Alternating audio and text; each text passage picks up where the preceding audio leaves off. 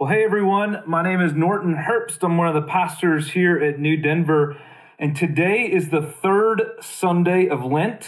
Um, but it's really a unique Sunday because we canceled church this weekend because of the coronavirus outbreak. So I am recording this by myself in my office at home. Uh, my kids actually offered to come out and be an audience um, while I uh, preached this. Um, and they said they would say amen and they would laugh at all of my jokes, although I don't have any jokes this week. Um, but they would do all sorts of crowd type things. Uh, but that would have made me preaching a sermon by myself in my office even weirder. Um, so, uh, all you have is me. Um, I'm here, and uh, today's sermon is going to be unique. Um, it's not what I had planned. I had a very different sermon planned for this week. Uh, and that's because this past week has been really unique and has not gone the way that anyone thought it would or planned. Um, in fact, it's been unprecedented, right?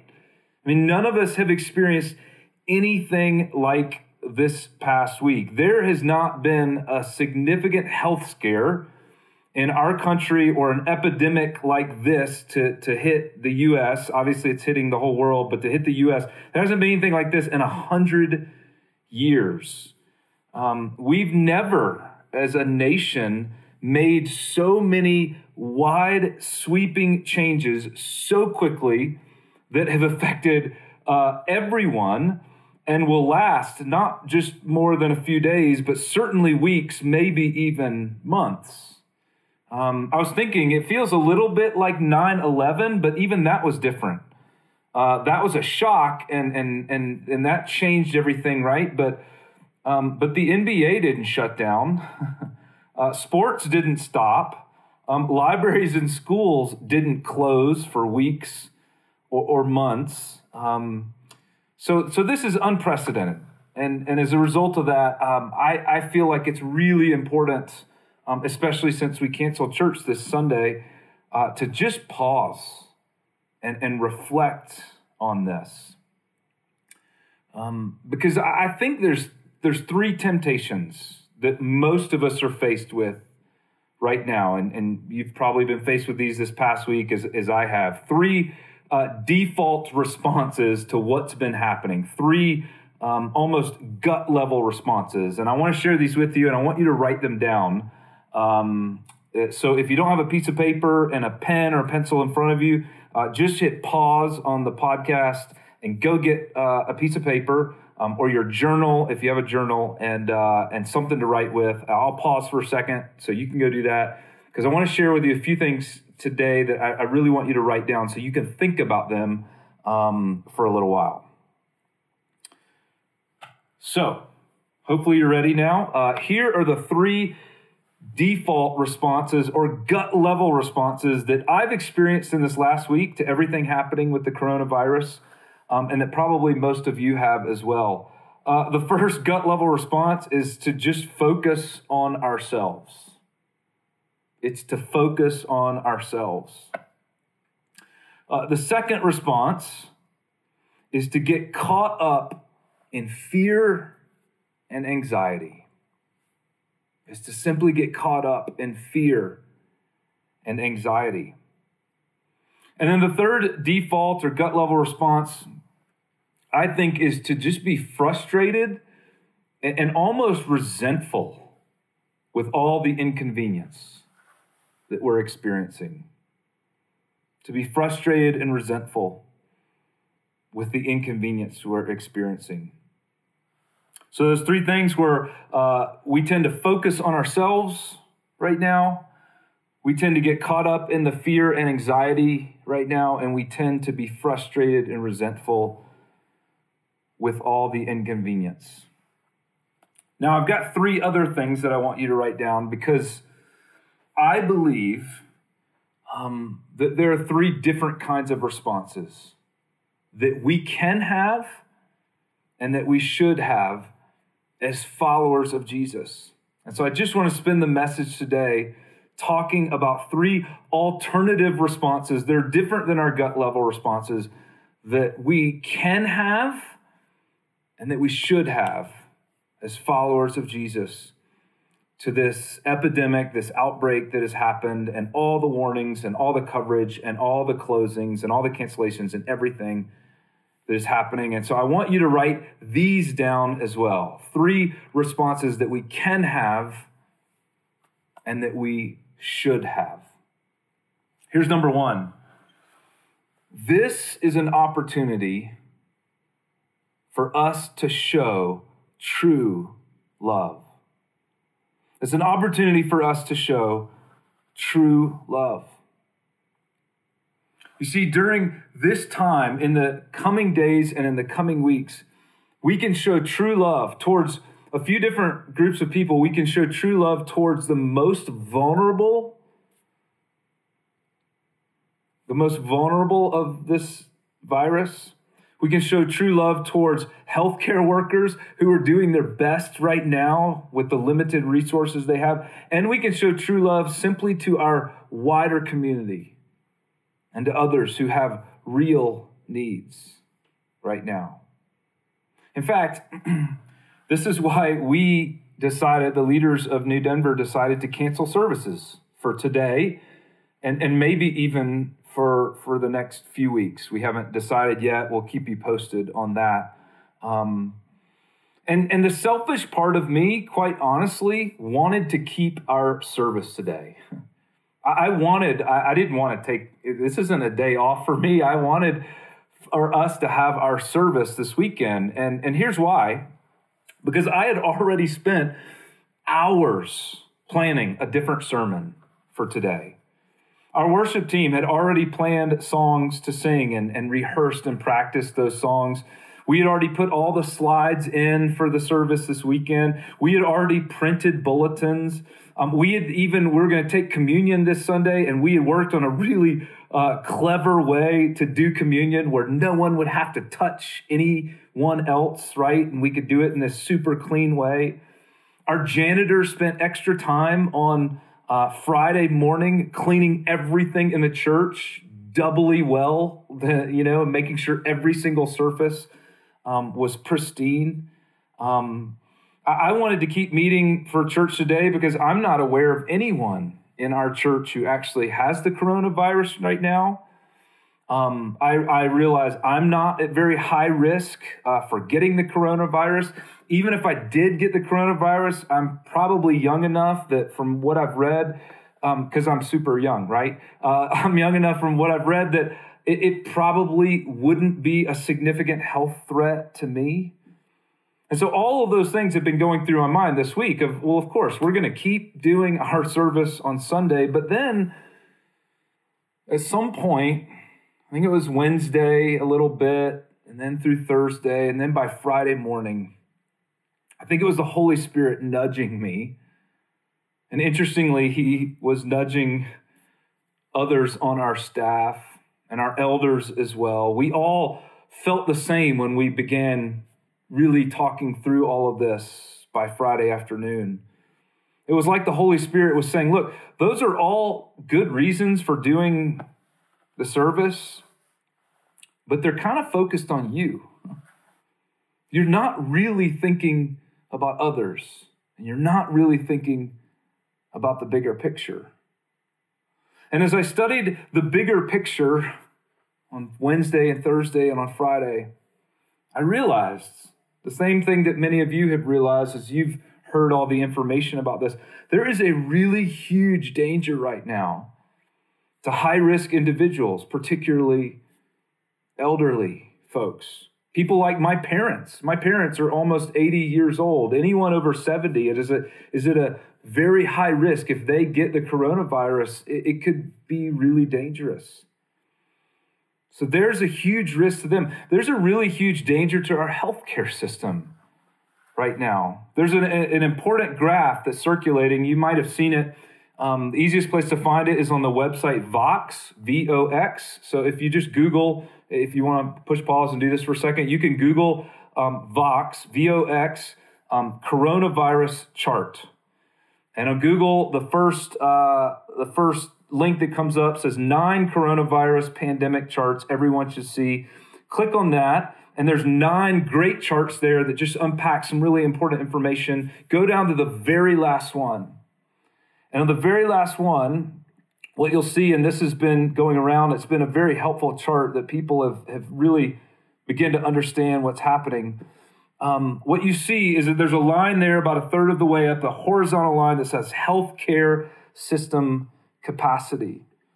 And really, what that represents is our healthcare system right now has limited resources and a limited abilities to handle a certain number of cases. And if we don't do anything to stop the spread of coronavirus, um, then the number of cases will spike and skyrocket as it did in parts of China, as it has in northern Italy, and it will very quickly overwhelm our system and overwhelm the resources that we have.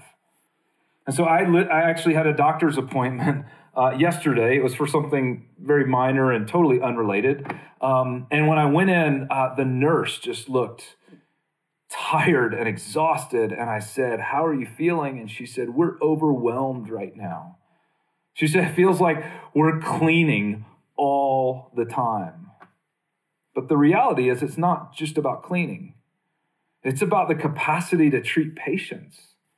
It's about the number of test kits that are available right now. It's about the amount of beds that are available, the amount of medicine that's available, the amount of ventilators that are needed for those who are beginning to have breathing problems. And, and the research is showing, it's very compelling, that if we don't do anything right now, our healthcare workers, our system, our society as a whole will become overburdened and overwhelmed really quickly. But if we take drastic measures, and this is what leaders began realizing about middle of this week, if we take drastic measures like canceling large events, and what's now been called social distancing, we've all become familiar with that term, we can literally slow down the spread of this virus to potentially manageable proportions that will allow our healthcare workers and our system to be able to respond adequately. And so leaders have come to these conclusions and they've made some really tough decisions. But I think once we understood this at New Denver, it actually wasn't a really tough decision because this is how we love others.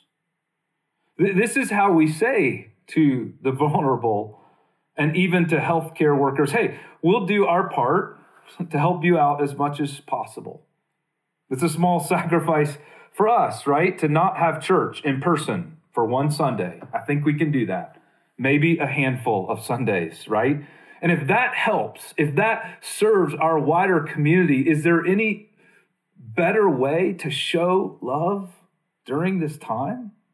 I mean, this might actually be the most tangible way we can not be just focused on ourselves, but we can show love and compassion to others outside the walls of our church. So, with all that in mind, for you specifically, what might that look like personally for you over the next few weeks? How might you see this as a great opportunity to show true love in action to others? Maybe it's offering your time, your energy to go shopping for someone who's elderly right now and, and a little bit afraid to even go to the store. Maybe it's just checking in on them, someone who's elderly, to make sure they're okay. Uh, schools have been canceled, right, for at least the next three weeks. Many other things have been canceled.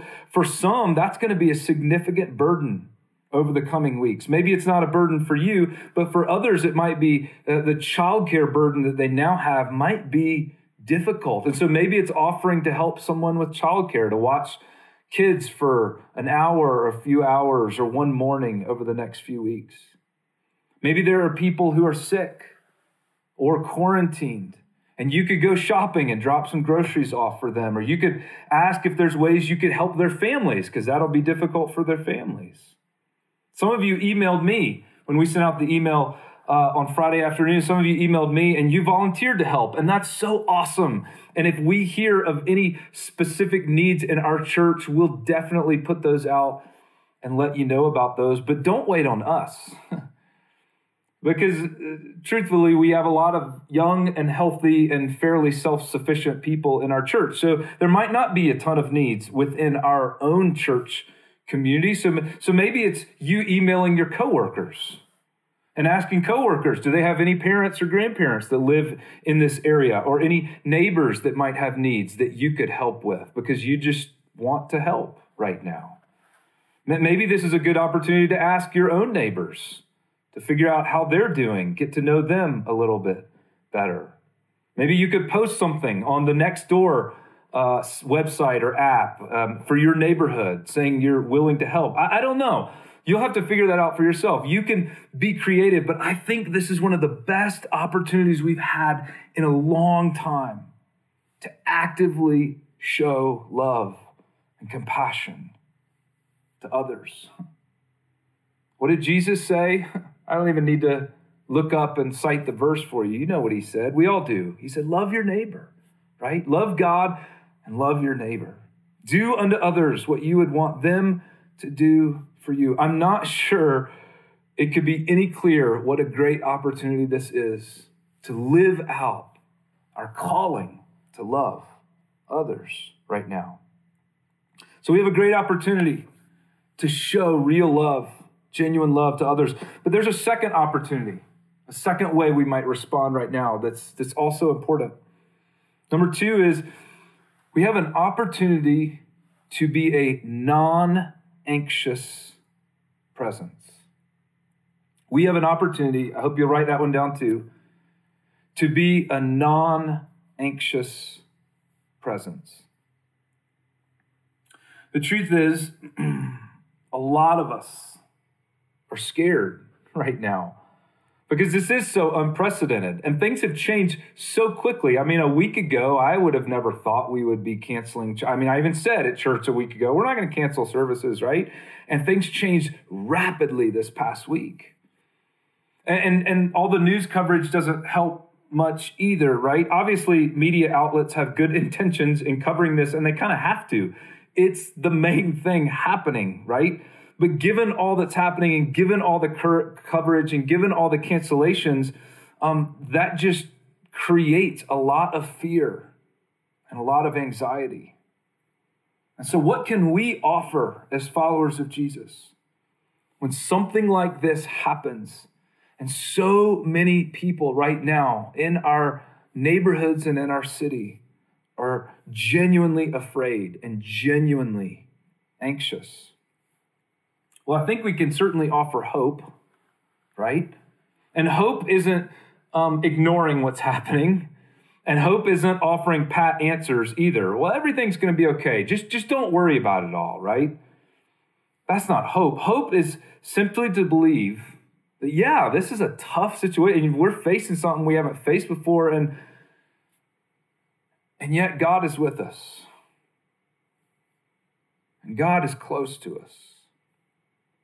And we're not alone in facing this. So we offer hope and we offer what I, I, I love this phrase, a non anxious presence. I've really been thinking about it a lot recently.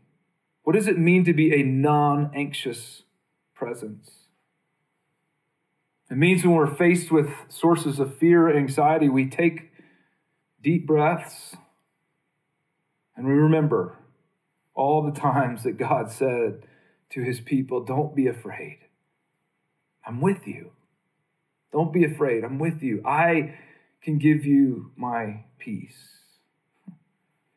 And when we can be present in a non anxious way, in the midst of trouble or in the midst of challenges or in the midst of fears, in the midst of closings and cancellations, in the midst of bad news and all of those things, when we can be a non anxious presence with others, it makes a huge impact on everyone else around us. It's like we become the agents and the conduits of God's peace and God's comforting presence in our world. I want to tell you a fascinating story. It's about how followers of Jesus did this. We're a non anxious presence hundreds and hundreds of years ago. um, in a very loosely similar set of circumstances. In the ancient um, Roman Empire, in the second and third centuries AD, the Christian movement was still very small. Um, it was anywhere, scholars have sort of calculated what it would have looked like at that time based on a lot of documents we have. Um, in the second and third centuries, uh, Christianity was still anywhere from about 0.5% to 2% of the population in any given city. So if you live in a city of 10,000 people in the Roman Empire at that time, there might be anywhere from 50 to 200 Christians in your city at most. So imagine our church, the people of New Denver Church, being all the Christians in a city of about 10,000 people. Now, we know from records and from histories that two major epidemics swept through the Roman Empire in the second and third centuries. The first is called the Plague of Galen, and it began in about 165 AD and it lasted about 15 years. And there's lots of information on this. Scholars today uh, think that this plague, it's called the Plague of Galen, they think that it might have been smallpox. They're not exactly sure. But the Plague of Galen eventually killed 25 to 33% of the population in the Roman Empire at that time. Think about that. That's one out of every three or four people dying from this plague, not just getting the plague. A lot of people got the plague. At least one out of every three or four people actually died from the plague. In fact, it was so devastating, it even killed the famous Roman Emperor Marcus Aurelius, revealing that no one could escape the possible consequences of getting this virus and potentially dying from it. There was a second virus that was called the Plague of Cyprian, and it swept through the Roman Empire in about 250 AD, so about 100 years later. And it also lasted about 15 years, and scholars think it might have been the measles at that time. We're, we're not sure about that one either, but we have vivid descriptions of this virus and, and, what it did from ancient writings. In fact, one ancient writing describes that at the height of this virus, 5,000 people a day were dying in the city of Rome. Now, the reason I mention these two epidemics and how bad they were is not obviously to scare us anymore. It's because historians of sociology and sociologists have studied these epidemics and they've discovered that the small Christian movement at that time had a unique response, a response different from most of the other people living in the Roman Empire at that time. And they had a unique response to both of these epidemics, and their unique response contributed in part to the rapid growth of Christianity in the Roman Empire from this point forward. Rodney Stark, in his book. It's called The Rise of Christianity. He describes this in detail. And, and Stark is a secular sociologist writing this book, okay? And, and he describes two things in particular that Christians did during these two epidemics. First, Christians were not driven by fear and anxiety. And so when the plague arrived in a city, everyone who was scared of getting this plague and everyone who had the means immediately fled the city. We have reports of this where people fled the towns. They didn't want to catch the, the plague. They were scared to death of catching it. They abandoned anyone who had contracted the plague, right? Even if a family member got the plague, they took off because they thought the plague meant certain death. And so they left and abandoned their family. They abandoned the town and, and they avoided people who got the plague like the plague, right? That's where we get the expression. But that's not what Christians did. Christians weren't afraid. They weren't paralyzed by fear. And so, you know what they did? They stayed. They trusted in a God who was with them. And so they stayed in the cities. Not because they necessarily believed God would protect them from the plague. They knew they might get it too by staying in the city. They might even die, right? But they had a hope and life after death. That wasn't a fear for them. And so we have so many reports of Christians, followers of Jesus, staying in the cities because they weren't driven by fear, they weren't driven by anxiety, they remained as a non anxious presence of hope. And guess what? They did something really important. They didn't just stay in the cities because they weren't afraid, they began to take care of the sick. They loved people in tangible ways. Those who were getting sick, those who were getting the plague, they showed compassion and mercy towards them. And here's what's so interesting about this story is some really fascinating results came about. Some Christians who stayed in the cities to help those who got the plague got the plague themselves, right? No surprise there. And they were exposed and they died as a result of it.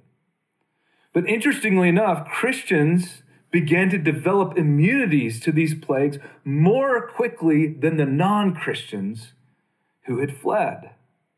And because they also cared for one another, other Christians who had contracted the plague, the death rates were actually significantly lower for Christians. Their survival rates were significantly higher. In fact, modern medical studies show that simple caring and nursing for the sick, even without medication, even without modern equipment, simple caring and nursing for the sick can cut the mortality rate significantly.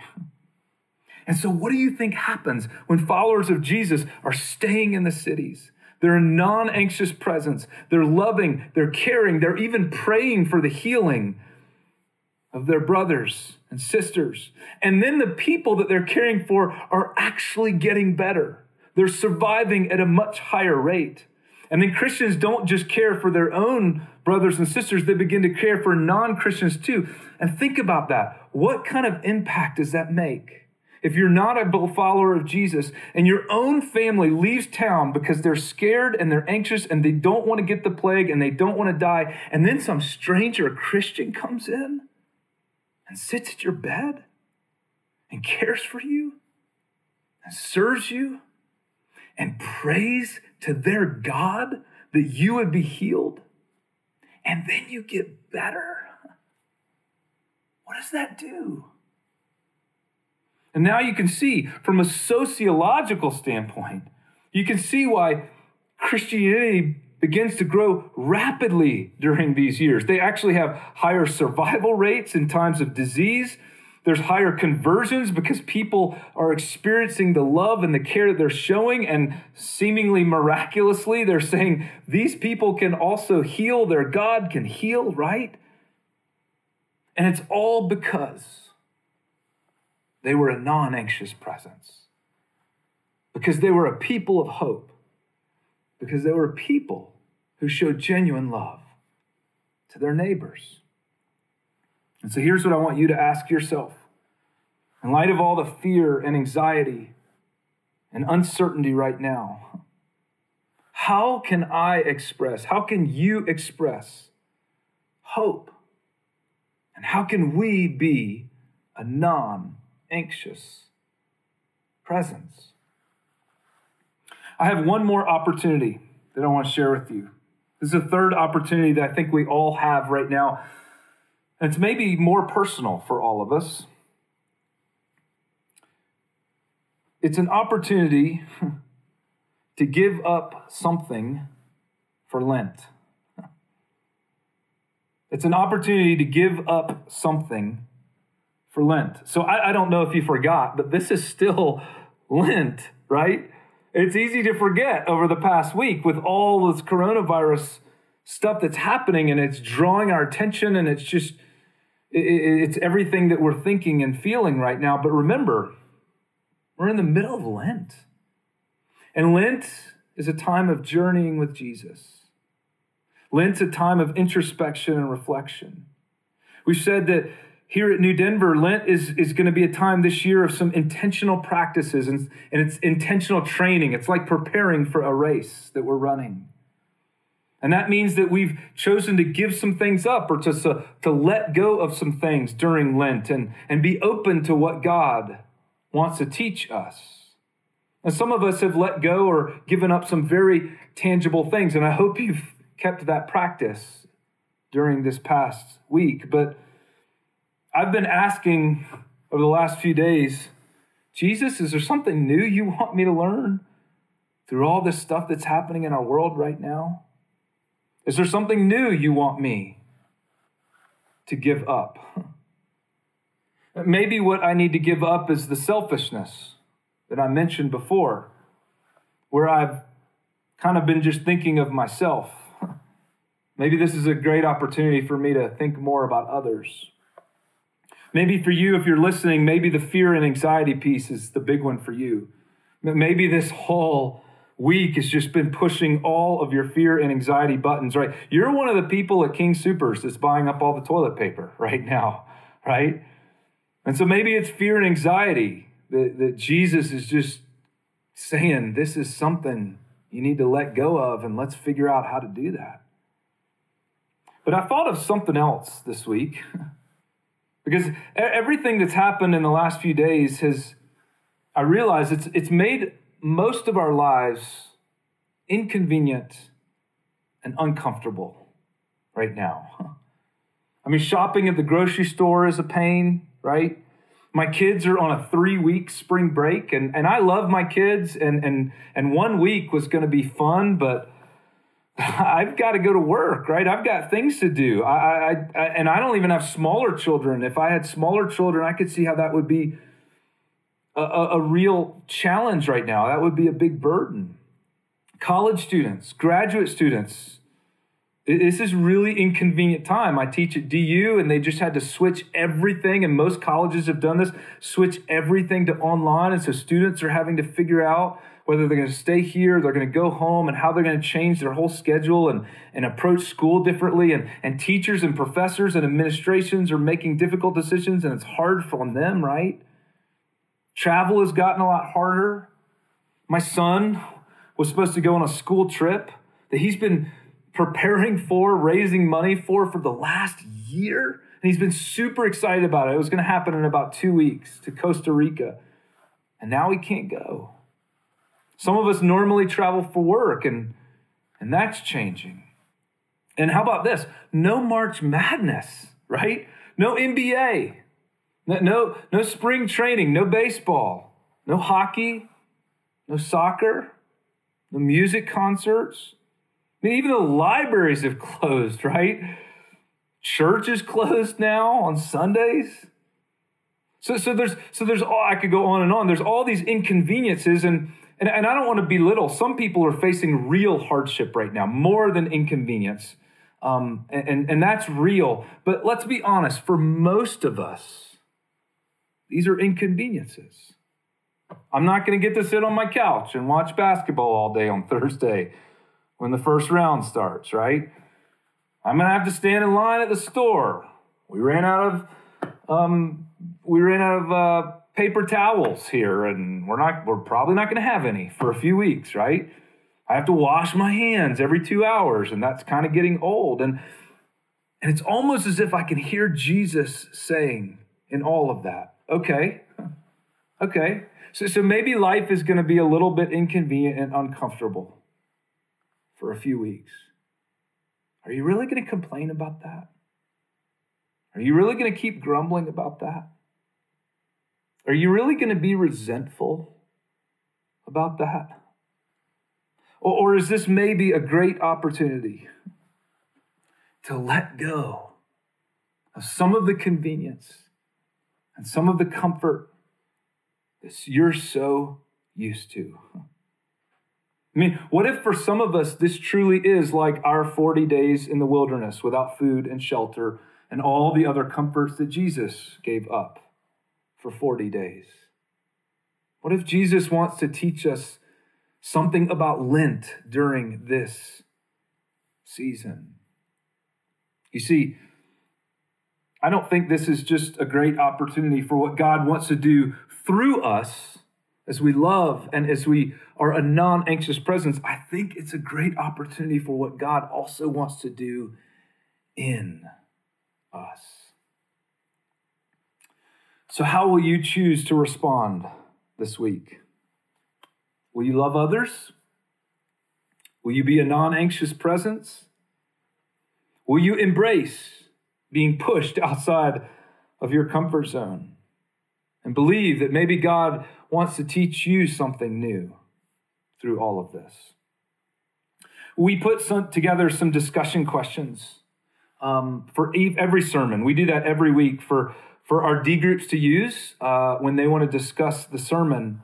Um, and maybe you're not in a D group. Um, and if you're not, you can reflect on these ideas and use these questions as well. And so these are going to be on our website. They're posted where this message is. And if you want to take a look at those questions and use those to unpack some of these ideas today a little bit more, um, I encourage you to do that. There's also some resources uh, that are listed on there.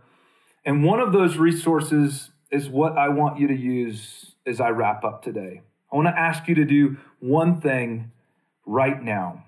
I want you, after this podcast is over in a minute or so, I want you to spend a few minutes on your own just praying.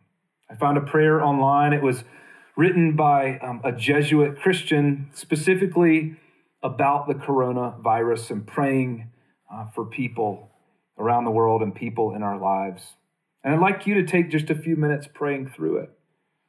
All you have to do is, is read this prayer slowly out loud. That really helps, just reading it out loud and not quietly to yourself.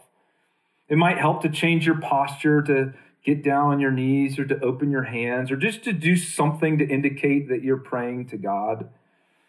And as you read the words out loud, maybe you're not even that used to praying out loud or you're not comfortable doing it, just give it a try and let the words that you're reading become your words. If you're by yourself, just pray through this prayer slowly by yourself. And if you're with others, then you can take turns praying through it with others. That prayer will be found, as I said, in the discussion questions, and you can just click on that link and use that.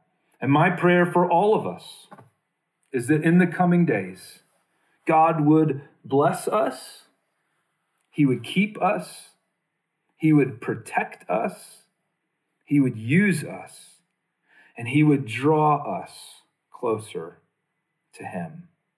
In the name of the Father, the Son, and the Holy Spirit, amen.